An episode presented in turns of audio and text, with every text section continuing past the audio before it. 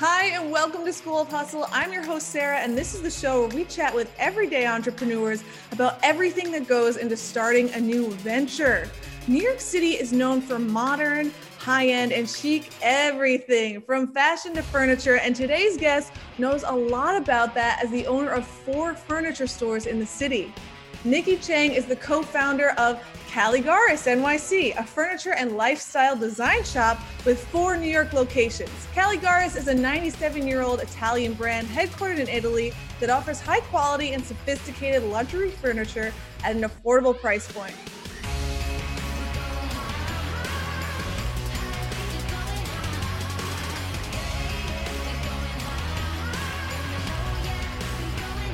Nicky, welcome to the show. Hey, how are you? I'm good. Are you calling us from Calligaris location in New York? Yes, I'm actually at my 18th Street location in Chelsea. Ah, and you have 4 locations in Manhattan, or do you have locations outside of Manhattan as well? I have one on 57 and 3rd. Okay. And then this one, 18 between 6 and 7. One in Soho, and then one is in Dumbo. You've worked with some very high-level people like Mary J. Blige, Kid Cudi, Lucy Liu, Susan Sarandon. How did you get those connections? Did they walk in the store? Was it referral-based? I mean, these are big names that you're working with. Actually, a lot of them are through referral. And also, I don't know, a lot of people, like Lucy Liu walked in. Oh yeah, that's so cool. So she walked in, and we helped her finish her mom's home in Queens. What was the first brand that you founded or that you bought? Okay, in 2003, we opened our first store, which is BoConcept. So we opened our first store on 30th and Madison, and at that time. That's, you know how that street is Furniture Street right now on 30th, from 30th to 34th. Yeah. We are the first store there. We live on 32nd and Madison. We used to live there. Okay. And at that time, that was the only rent that we could afford. The building who decided to rent it to us at a very low price is because they probably saw potential from us and believed in us. And we had a good tenure there. 2 years after the first store, we have our second store. Gotcha. On 18th Street, which is this one. And I think by 2012, we have 9 stores. I lost count, but wow, must be nice. It's just snowballing because once you get one going, it is really just is copy and paste. Yeah. But little did we know, the bigger it gets, the less connection we have with our staff. Right. Because you can't be everywhere. It's impossible. Yeah. And I remember we used to have a store in Long Island. And before I went there was before I was pregnant with my son. Mm-hmm. And I remember bringing my son to the store when he was a couple months old. And then they asked me, when was the last time you were here? I'm like, just recently. And then I thought, oh my God, it's more than a year ago. Oh my gosh. Wow. In 2017, we gave up BoConcept. Okay. And did you own any of Calligaris at that point? No, they didn't allow us. Oh, okay. So it was really just BoConcept for the first 15 years or 14. Yeah, basically my career is really BoConcept. Gotcha. That's what people really see me. When I first came here, right, I was I was a co-check and I was a waitress, and I like and many New Yorkers, we just start as waiters. Well, the worst is I hardly speak English. Really? So that was like, it was very difficult because if you work as a co-check, you don't really have to talk. Yeah. So if you know the menu in a restaurant well enough, you just have to memorize the menu. You really don't have to talk. Right. You just need basic, like what would you like? You just need to work hard. Yeah. Yeah. Yeah. But then back home in Malaysia, I have architecture degree, and I came here for a year to go to Parsons for interior design. Ah, okay. I literally got fired in a restaurant because I was a bad waitress. And you know what? It's important to know your strengths, and your strengths are in furniture. So you're really succeeding there in sales. So you know, like and then I'm like, okay, let me look for a job, because before I came to New York, I had a pretty good job in Malaysia. I was working in a firm. Mm-hmm. I was doing window treatment. You know, I have like clientele with like high-end clientele, right? Wow. So then when I decided to look for a real job, right? Mm-hmm. I went to many interior design firms, but no one hired me. Why do you think that is? Because of the language barrier? I think it's a mix of language barrier, and also I didn't have the experience. Right, and they were looking for experience in New York. Yeah, I didn't have that. So I at that time I was dating my husband, and he lived on 32nd and Madison, and he goes, why don't you sell furniture on 30th and Park? And I said, oh my God, this is beneath me. This is, you know, interior designer, architect do not sell furniture. Oh yeah. And he goes, yeah. And he goes, but you just got fired in a restaurant. Right. And I'm like, wow, you're right. So then I walked into the interview. Mm-hmm. I just walked into a furniture store on 30th and Park at that time. Okay. And I walked in, and I had my portfolio, and I was confident, and I looked good. Nice. And I didn't set up an interview. I just walked in, and I saw my ex-boss, and I said, looking for a job. And he goes, we didn't say much. And he goes, you're hired. Wow. And I'm like, you don't want to look at my resume or my portfolio? He goes, no, you're pretty. Wow.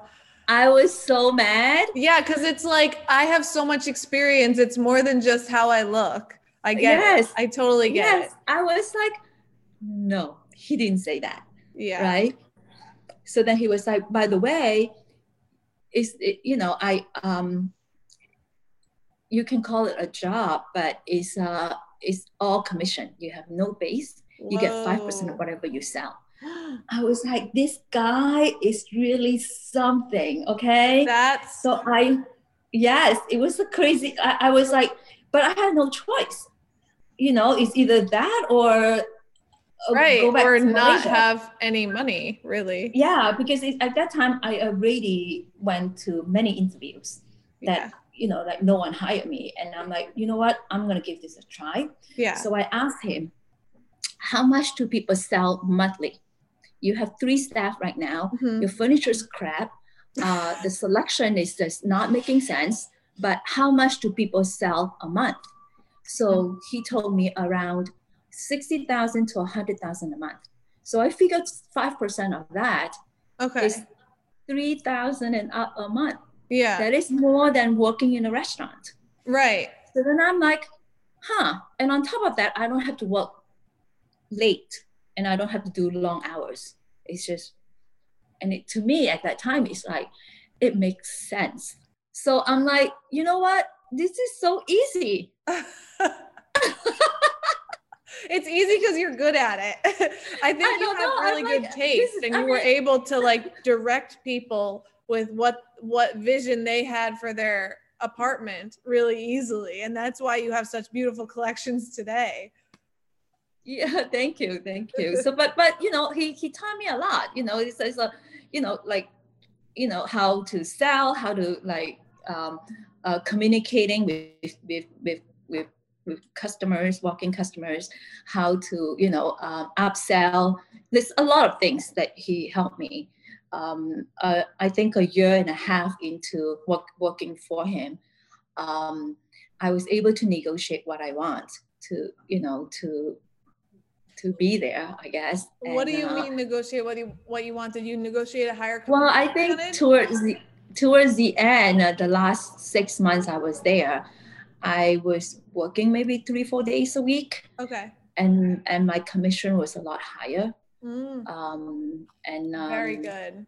But at that time, he really can't say no to me because I changed the collection of the floor. Okay. What they show. I became top salesperson. Wow. So in sales, in this industry, you know, when you sell the most, you are the boss, basically. Yeah, exactly. And so at what point did you realize, why am I working for someone else? I should just do this myself? Well, that came in when I realized what New York City is lacking. This is early 2000, right? There is no modern furniture store that is mid-price range in New York City. Zero. Yeah. There is no CB2, no Room and Board, no West Elm, right? Yeah. So modern furniture store that is available in the market was IKEA. Oh, really? That was it? But who buys IKEA after you graduated from college? It's true. Right? Yeah. So then that group of people, where do they buy furniture? Yeah. And they're in the late, like mid-20s, 30s, and that group of people, mid-price range modern furniture was lacking in New York City. Who would have thought, right? Right. So then I found BoConcept in a magazine. Mm-hmm. Metropolitan Home. I don't think this magazine is still around. At that time, we just renovated our, we just got married and renovated our apartment. And we really had problem looking for mid-price range furniture that is modern for someone in the 20s. At that time, I was 26 years old. So then when I saw BoConcept ad, the sofa was $1,000 and up, you know, with like really good looks and all that. And you know, I at that time when we first opened the store, it was hard because the logistics was a mess up because they were very young as a franchise and we were very young as a franchise. Mm-hmm. And everything was made in Europe and it takes 4 months to get delivery. And, you know, it's many, many challenges at the beginning of the journey to when we started BoConcept. But the good thing about this brand is people are willing to wait. And are you able to shorten that delivery time frame? No, we came out with ideas to stock. Oh, that's smart. Stock your best sellers and things like that? Yeah, based on the numbers, because we have enough stores to have numbers to show what sell most. Right. So we would stock those. So this was in 2003, you opened BoConcept. Mm. And at what point did you open the next location of BoConcept? Like how quick was that process? 2 years. Okay. And eventually you said you got to 9 locations? And then we sold 1 and closed 1. Okay. So 7 stores by the time we switched from BoConcept to Calligaris. But then we realized that retail furniture industry have many challenges. And some of the challenges, share them. I mean, obviously delivery. I mean, waiting time is the biggest challenge, right? And because now, you know, Calligaris is a great brand to work with. The quality is great. Mm-hmm. But then I have many competitors now. It's very different from back then, before CB2 or Room and Board came, right? So BoConcept expanded quite effortlessly with a little bit of luck and a lot of hard work. Meanwhile, I think switching brand in my 40s is actually harder than starting a new brand in my 20s. And why do you think that is? I think we didn't think that people buy brands. We thought people just buy furniture. We kept our location and really switched the brand almost overnight. People walk in and say, why is it so different? So we would try to convince them this is better, higher quality, made in Italy, but people still don't. They, you know, it's hard to convince people on something they have already known. So it really took us 3 years to relaunch. Mm-hmm. And to me, that part of the work is actually a lot harder than setting up a business. And because one of the reasons is because I have so much expectation Yeah. And I just thought that someone just come in and buy a sofa, but they don't really just buy a sofa. You know, they buy, they have this mindset to buy a BoConcept sofa. And now I'm trying to convince them to buy a Calligaris sofa, which is better. Right, because you already know, you have a familiarity with the brand. And so Calligaris, people aren't familiar with that brand. And so you had at that time, yeah. Yeah. So it took us, the funny thing is it really took us three years because before the pandemic in February this year, we finally hit our goal and reached what I really want to, you know, achieve. But then pandemic happened in March. Right. So, and how have you guys been dealing with that? A lot, almost every business I've spoken to on School of Hustle has experienced a decrease in sales of various levels, and it's been really challenging. Have you experienced similar? Yes and no. Selling higher end brand. Mm-hmm.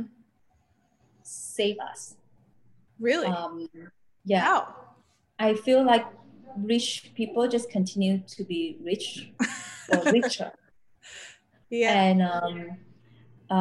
you know, so BoConcept is slightly lower end and Calligaris is slightly higher end, and we're both mid-price range. After 3 years in the industry in New York, mm-hmm. I think people started to realize the quality and the look of Calligaris. They started to trust the brand more. A lot of classic pieces, you know, as you said, this brand has been around for over 90 years. Globally, Calligaris is a way bigger brand than BoConcept. But it's just not as well known in New York.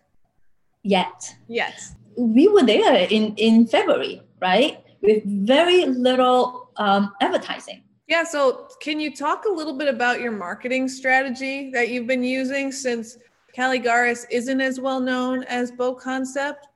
We hardly advertise. It's really word of mouth. Word of mouth. And when you think about it, in the furniture industry in New York City, mm-hmm. it's only a few big players. Right? Yeah, if I have to think about it, like the brands that I know are very mainstream. I mean, IKEA, West Elm, mm-hmm. Room and Board, CB2. Yeah, those are the ones that come to mind. To be honest, we are probably the only mom and pop shop.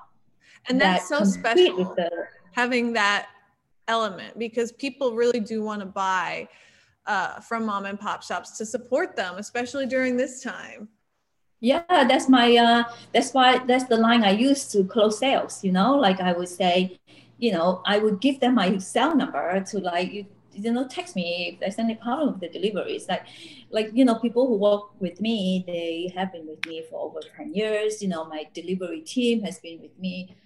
So it sounds like you're an extremely talented salesperson. Would you mind giving some tips for the listeners and viewers out there on how to be an amazing salesperson? Because what you just said right there, I think, goes the extra mile. And that's a great example. Just saying, hey, here's my number. If anything goes wrong, you can contact me. I mean, if Verizon did that, or like, you know what I mean? Like if a big brand did that, I would feel so much more connected. So do you have any other tips on closing a sale or just selling in general?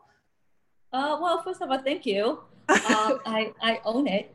So I want to say you not just selling. I want to say everything you do it from your heart. Like you really mean it. Yeah. You know, you gain trust from a customer when you really mean it. Mm-hmm. Like, you know, when a customer shows me a floor plan, I can easily stir them to buy the most expensive sofa or the biggest sofa in the living room. But I would not do that. I would make sure that the space worked for them, mm-hmm. not based on my sales number, because that to me is more important than anything. Because when you think about it, more than half your life is your home. Imagine buying the wrong sofa and you're stuck with it for 10 years. I know I have the wrong sofa, so we're going to have to talk about that later. I hate it so much. I tried to get rid of it in the last move. And I, anyway, so I always, go on with your story. So I always tell my customer and my staff, I even tell my staff, you know, don't try to sell the most expensive piece just to fulfill your sales goal, you know. Sell the right products that fit the customer's lifestyle. Yeah. Because at the end of the day, when they trust you, you really sell the whole house, the whole home. They come to you when they move. They come to you when they have a second home. They come to you when their mom buy a place, the sister buy a place, the neighbor. So that's really the biggest, this really my sales technique, to gain trust from people and to do everything from, you know, from your heart, like you really mean it. Same with cooking, same with practice yoga, same with raising kids. You know, you can't just do it just to do it. You do it just because you mean it. Yeah, I mean, that's exactly what anyone that is a great business person, a great salesperson does. When I think about it, it's just about establishing trust with your customer and your clients. So you mentioned yoga. I know you're a big yogi. I checked out your Instagram and you're very, very good at that as well. All the handstands and things. I'm like, wow, very nice. So how much does yoga influence you as a business person? Do you feel like it keeps the flow of both things, keeps you grounded? Absolutely. I mean, I have a daily practice. I started it maybe 15 years ago. Oh, wow. Just like anything in life, you know, yoga taught me so much throughout the whole time from 15 years ago. Like now, what I learned through yoga is different from what I learned 8 years ago. Mm-hmm. When I first started doing my daily practice was because, you know, I have so much going on in my life. I mean, if, you know, with all these stores and people keep asking you for decision, you just make a lot of decisions, right? Yeah. And sometimes it can be something they already know. They just want an okay from me. So when, you know, I never taught yoga. I just, when I practiced at that time, when I first started, that was the only time that people actually tell me what to do. Like an hour, 15 minutes of people telling me what to do instead of me telling them what to do. It so, you know, refreshing, a nice change of pace. Yeah. So I'm like, wow, this is good. And also back then, right? And when you have your own business and have so many people working with you, you feel responsible for them, right? Yeah. And you have to tell them what to do. And in many levels, I don't really listen because I didn't listen. Like, just you guys do this, you know, you mm-hmm. do this, you do this, right? Mm-hmm. So then in a yoga class, you have to listen. Right. Because if not, you can't really, like, you know, what's left side, right side. It's like so much going on because the flow can be really fast. Exactly. Right? So for like an hour and a half, I would learn to listen, right? It's as simple as that. Yeah. For years, I'm like, well, I should listen. So throughout the years of me practicing yoga and owning the stores, I also learned to listen to my staff. You know, a lot of things that I think it would sell, I would be like, I just want how this is done. I want the setup to be like this, you know, and then I would go to a different store and I would do the same thing. And then I would learn from others, you know, designers or salespeople saying that, you know, whatever Nicky picked doesn't really sell. Then I'm like, you know what? I can't be at all the stores at that time. So I started to listen to my staff and say, you know, what do you want? What do you think it will sell? Mm. Right? By that, I also get to work less. True. Because they take responsibilities for the showroom that they work at. And you're putting trust in your staff, which probably empowers them. Yes. And that was one of the reasons why they stayed with me for years.